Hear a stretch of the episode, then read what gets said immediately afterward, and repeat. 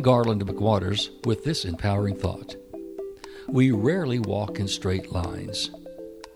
We tend to stray off course in just about everything we set out to do.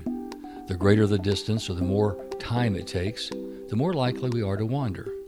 There is value in staying rigidly on course, but sometimes we end up finding a better way or discovering something new and interesting in our side trips.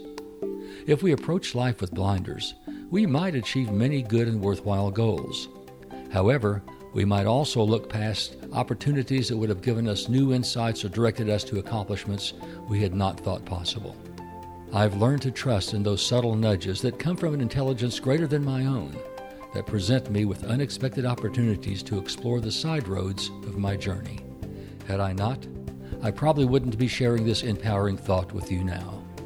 Had I not, I might not be here to challenge you, to encourage the spirit, to enliven the heart, to enlighten the mind, and to enlarge the expectations of living in yourself and in others. I'm Garland McWaters.